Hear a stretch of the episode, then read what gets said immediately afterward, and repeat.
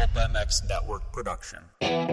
Josie's on a vacation far away. Come around and talk it over. So many things that I wanna say. You know A new view from inside the truck. X racer to racer and eye to eye.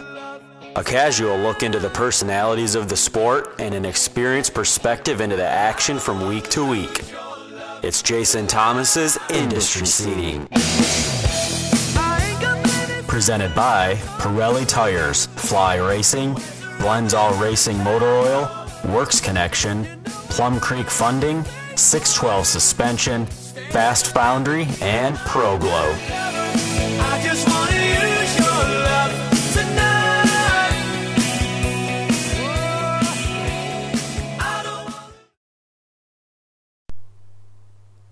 Good morning. Welcome to Italy. My name is Jason Thomas. I'm the host of the Industry Seating Podcast, and this is a special Friday edition. Uh, I did not get to do one last week. Was traveling from Sardinia back to Rome and all over Italy this week, so I apologize. But uh, we're going to get two in. I'll, I'll do one today, and then probably one when I get back home on Monday or Tuesday. And uh, yeah, we'll make up for it. I do want to thank the sponsors of this podcast, Pirelli Tires, which, if you didn't already know, Pirelli kind of runs the show over here.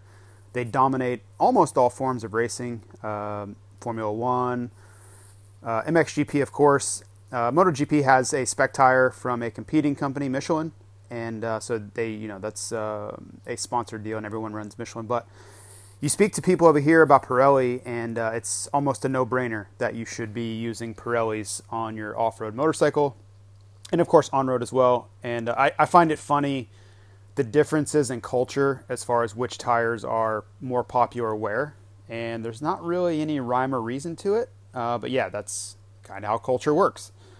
Plum Creek Funding, you want to get your refi done. If you haven't been paying attention, if you live under a rock or you just don't follow financial markets very closely, the Federal Reserve is going to raise rates. It looks like it's coming in 2022. They have moved up the timeline from where it was. Uh, they, uh, you know, go back a year and they were saying no chance they were moving it till maybe 2023, likely 2024. Well, that has now shifted and it's coming in 2022. And that is simply because the economic situation has improved much more quickly than they thought possible or expected anyway, let's say. And that's going to force their hand. They're going to have to monitor inflation and really govern inflation. And the only way they can do that is with interest rates. And it's a pretty powerful tool. It's one that the markets hate.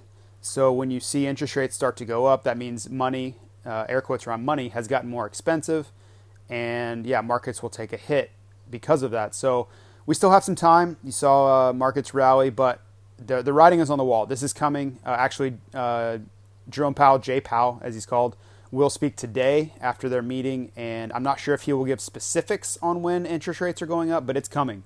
And for you, if you are buying a house, if you are refinancing a house, you need to act quickly before they make that first quarter percent rate hike. Because if you start to do the math on what that means to you in real dollars, let's say you buy, man, housing prices are expensive. I want to say 300,000, but let's do 500,000 just for round numbers. And I, and I know that sounds high, but look around. look at housing prices around you.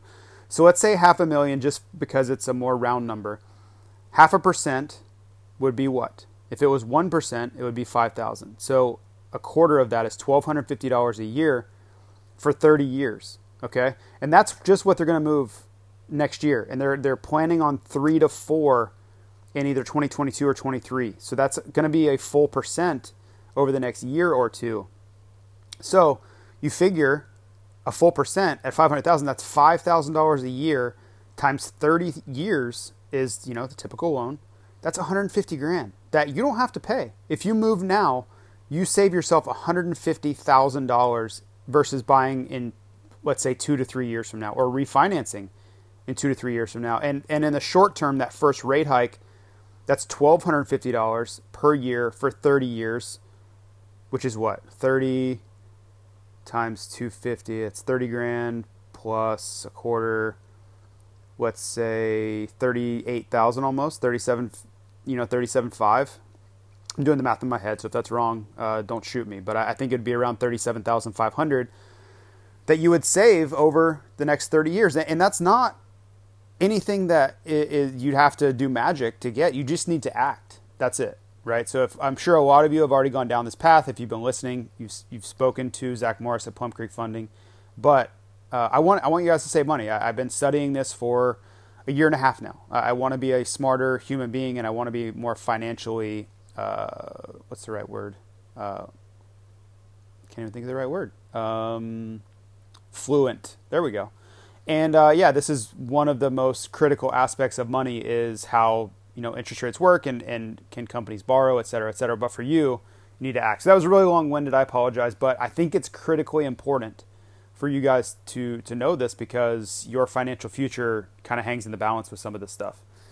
Guts Racing, to me, best graphics and seat company in the game.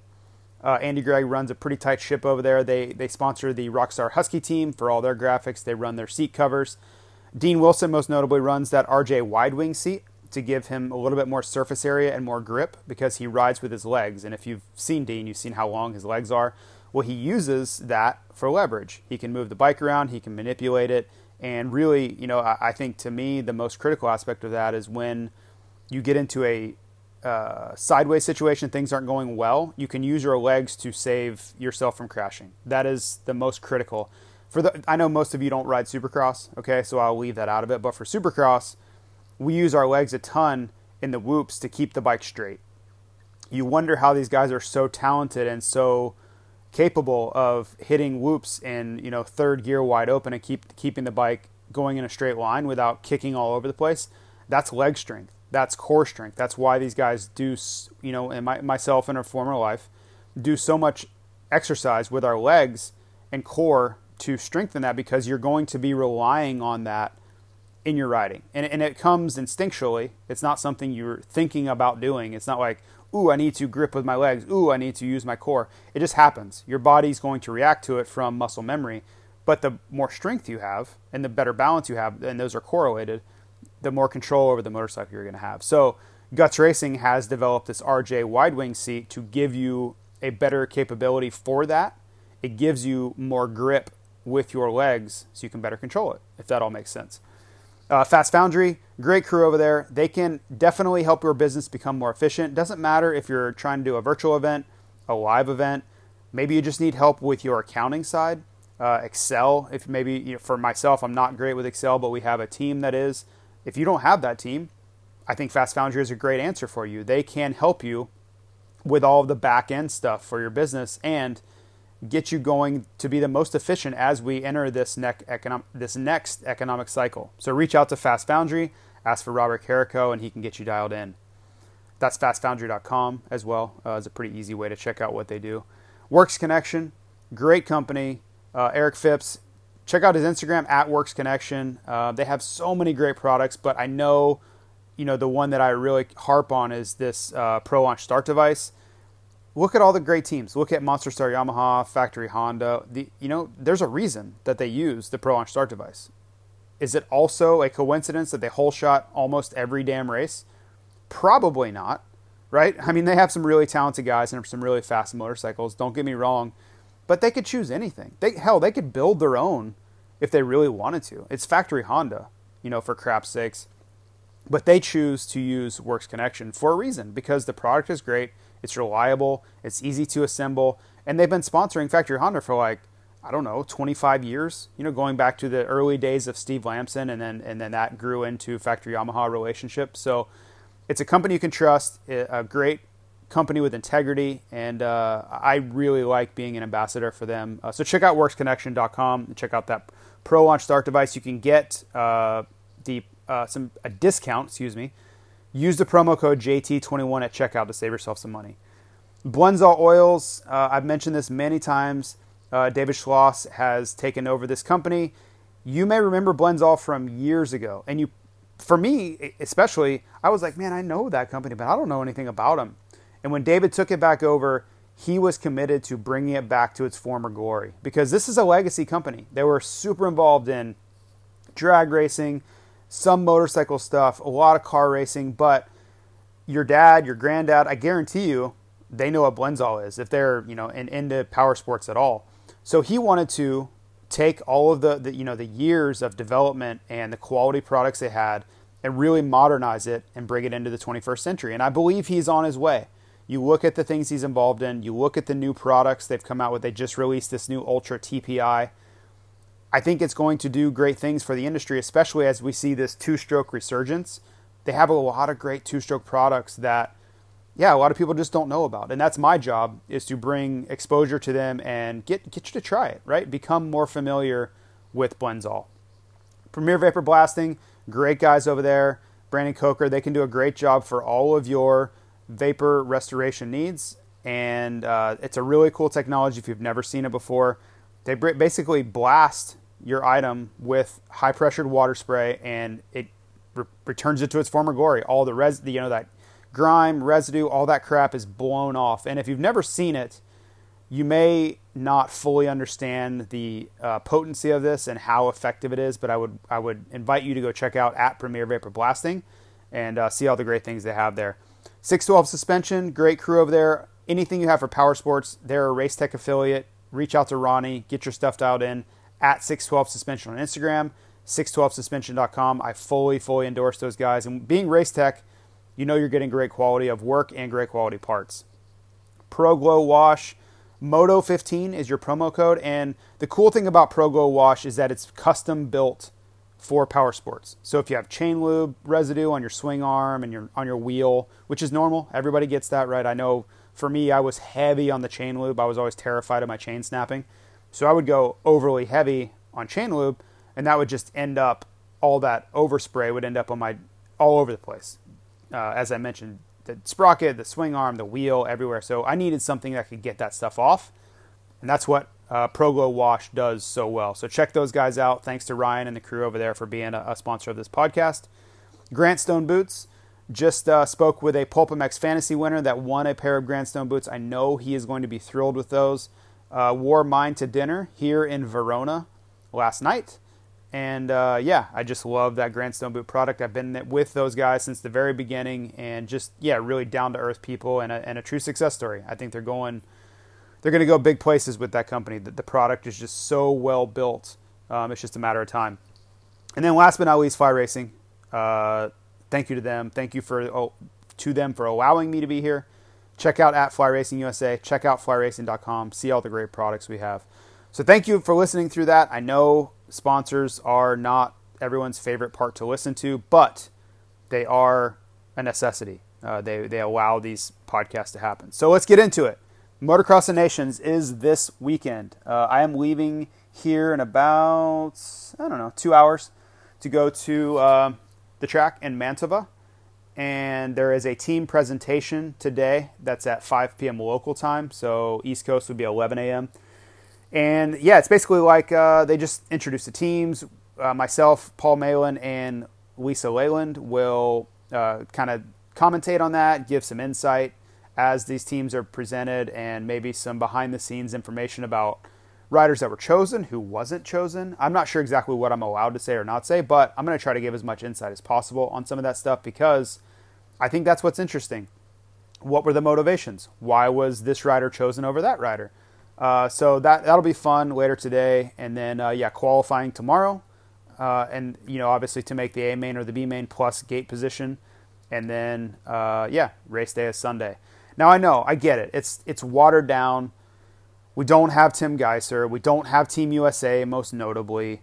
Uh, I understand all that stuff. Like I, I got it, you know, and and it wasn't going to stop me. You know, there were COVID nineteen restrictions. There was a lot of uncertainty Italy reinstated this quarantine situation if you don't have a vaccine.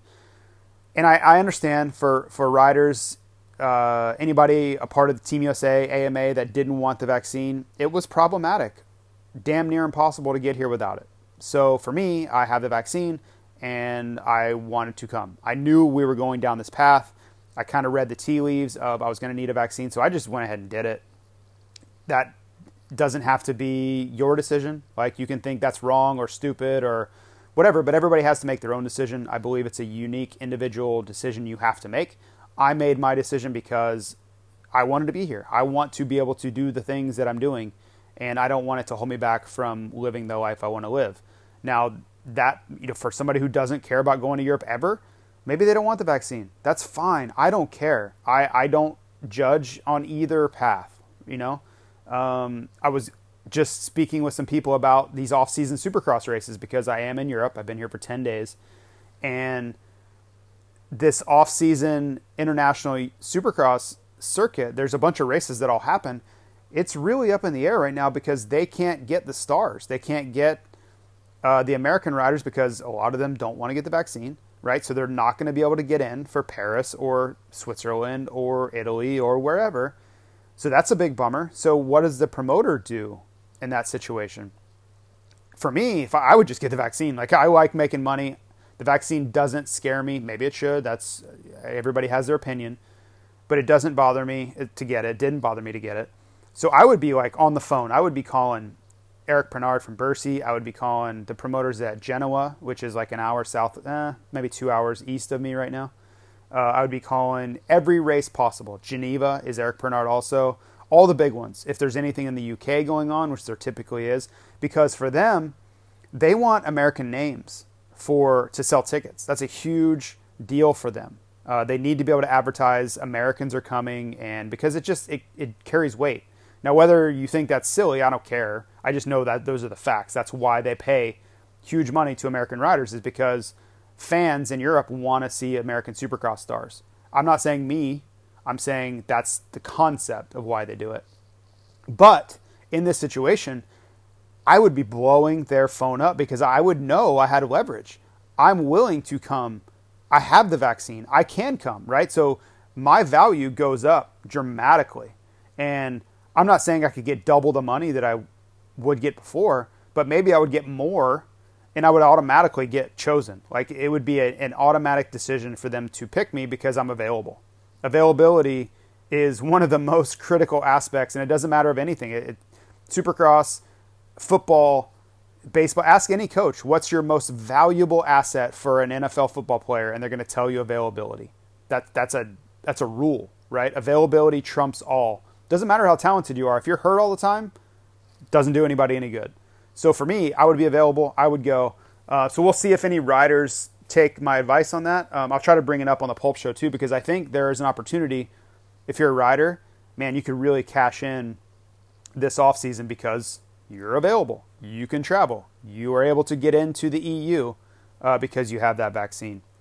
So back to Motocross of Nations. Uh, we'll see what we get. It's supposed to freaking rain which sucks. Can we just get one motocross of nations without rain? And I, you know, it's a little bit hyperbolic because we did, you know, for years we had a bunch that didn't have rain. Um, you know, let's say 11 it did rain a little bit, but 12, 13, 14, 15, 16 there was no rain. Okay, so I understand. I'm, I may be making too big of a deal out of it, but but you look at it, 17 in uh, Matterley Basin. It rained the entire time I was there. It, there was a little brief patch of sunshine on Saturday. The rest of it, Thursday, Friday, Saturday, Sunday, it rained. Go to 2018. We were in uh, Redbud, right? Many of you listening were probably there. Wednesday was one of the most beautiful fall days you could ever imagine. I don't know how you could have made Wednesday a, a nicer day. It was that beautiful in South Bend. Thursday, rain. Friday, rain. Saturday, rain. Sunday, rain. Never stopped. I mean, never stopped throughout the weekend. And, and okay, yeah, 10 minutes here or there it stops, but it, it wasn't like it was sunny. It just, the clouds were there and it just stopped raining and then picked right back up and just never stopped. Okay, and, and all of you watch that. We don't need to rehash it, but brutal weekend. 2019, go to Assen. What do you know? More rain the whole time. And I mean the same thing. It rained every single day. It rained while we were trying to do the intros. It rained while we were doing the team presentation. Uh, Matthes did this um, little like uh, Q and A over at a competitor of Fly Racing's booth, which I was unhappy about, and I whined at him incessantly about doing it. But I get it; he needs to be a media guy. It rained the whole time I was standing outside during that, which probably just par for the course. I have to stand outside this tent with a big animal head, so you can figure out who that is watching Steve, waiting for him because we are you know, staying together, and I'm getting rained on. So, yeah, great time there. And it just never stopped. It rained the entire day. uh, on Sunday, and the and you know America suffered in the rain again. So now I've had just a tremendous week, and honestly, like beautiful weather. Sardinia was hot, but insanely nice, breezy. I was in AC, so it didn't matter to me. I fly back here on Monday, and I'm telling you, you could not have drawn up better weather than I experienced Monday, Tuesday, Wednesday, Thursday, and today. Friday is beautiful as well. It's supposed to be beautiful tomorrow. You know, like 80 degrees, sunny, crystal clear skies. I mean, just amazing. And I was at the beach for a couple of those days working there. I, you know, I didn't have uh, schedule anything for Monday or Tuesday, so I was just doing emails and and working. So I figured I might as well go to the beach to do it. And um, I mean, just insane, beautiful paradise type weather over there. And guess what? It's supposed to rain all day Sunday. I mean, that's that's just what it's been for Motocross the Nations for me for the last four years, five years. So the only upside is that USA is not here. So my heart's not going to be broken. I don't have this, you know, pit in my stomach about we're going to get smoked in the mud again because yeah, no risk. America's not even here. So I'm just going to enjoy it. Whatever happens happens. If the Dutch win, if the Brits win, if the Italians win, whatever, good on you. That's fine. I don't care. Uh, I am I am uh, cheering for the uh, Italian team though. I will be honest with that. I'll try to be very objective on the broadcast on Sunday, but off record, I am. Well, I guess this is on record, but unofficially, I am cheering for the Italian team simply because of Tony Cairoli. Now, he announced his retirement a couple weeks ago, and then he has this huge crash in Sardinia, really scary for everyone that was there. Uh, there were a few moments where some really bad things were happening, and we were all really upset. Uh, thankfully, he is okay, and he's racing this weekend. And if you are any part of that promotion group, you are so unbelievably thankful that Tony is racing. And I bet you, I, I don't know, but I would bet they were calling and begging and pleading and hoping that he would race because it's an Italian motocross of nations. It's possibly his last one. Maybe he races next year, who knows. But it's in Italy. Like, this is a huge deal. Like, I, I don't know if I can stress enough how big of a deal Tony Cairoli is in Italy. And I've been out with him, I've been to dinner with him, I've been to bars with him. Everyone knows this dude. And he's a hero. He's a nine time world champion. And Italians treat their own. You know, if you go on a world stage and are, are successful, I mean, he's incredibly successful, right? He's one of the winningest riders ever.